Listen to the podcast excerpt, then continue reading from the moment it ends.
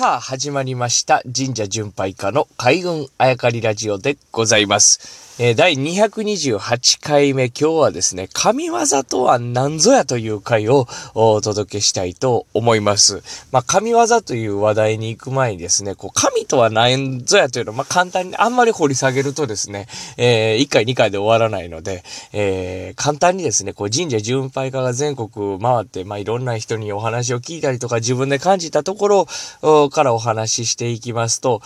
まあ、こう、神というのは、ま、いるもんじゃなく、こう、宿るもんやというお話やったりとかね。まあ、これもしたことあります。あとは、あ神を操りというね、修験道でそういうこう記述があったりするんですね。神を操りって何やと思ったんですけど、これ神を自然現象という風に置き換えればですね、こうなんとなく風に落ちるというか、もちろん自然現象を操ったという曲解ではございませんで、まあ雨を降らす術とかですね、雲を散らす術とか、まあいろんなことが書かれていたりとかするんですけれども、そういったことをこう、えー、神と捉えることもできるなと思うわけですが、まあこれ、他のこう国とかですね、地域に、による神様とですね、こう僕らがこう今住んでいる日本における神というのは、実はちょっとこう違うものでして、同じ音ですけれどもね、えー、これ漢字が入ってくる前から神という音があったと思えばですね、えー、世界の神様なんて、えー、漢字で書いたりとかしますけど、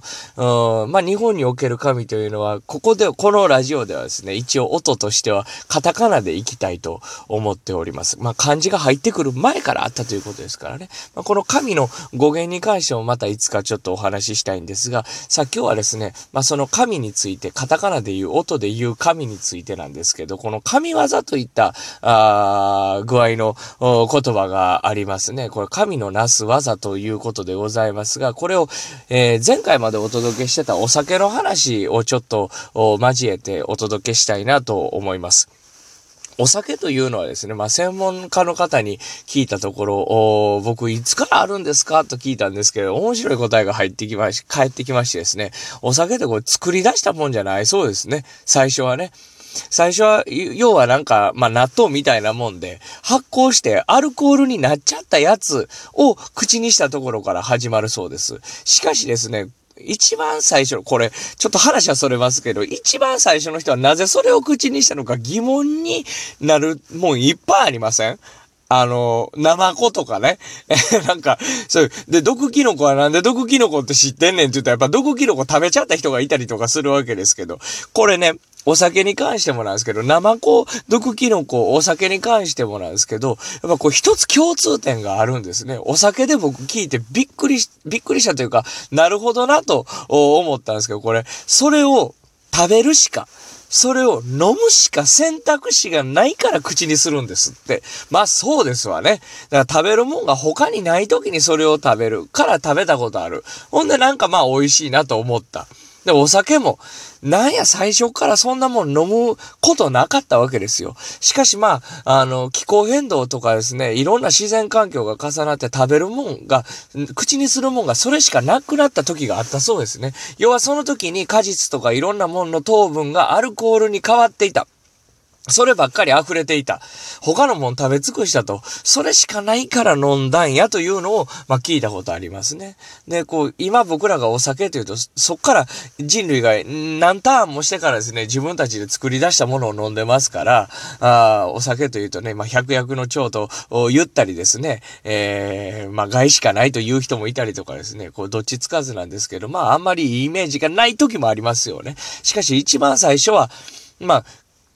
捉え方としては自然にできたものですからね。えー、それがこう、薬というイメージがあったり、やっぱり神秘的なものがあったりとか、あしたんだろうなというのが捉えられるわけです。要はまあ歴史と一緒でですね、今もうお酒というのは昔からあるけど、今もある。だから今のこう概念でですね、お酒を捉えて昔の人たちを、お酒を通してですね、紐解こうとするとやっぱり間違うわけですよね。これは歴史も同じことが言えるなと思って、まあそのお酒の専門家の方に、えー、聞いた時に、まあなるほどなと思ったわけでございますが、ここで神業という話に戻っていきましょう。僕はこう考えるわけですね。最初に神とは何やという話をしましたよね。これ自然なんじゃないかと。おまあ自然ですよね。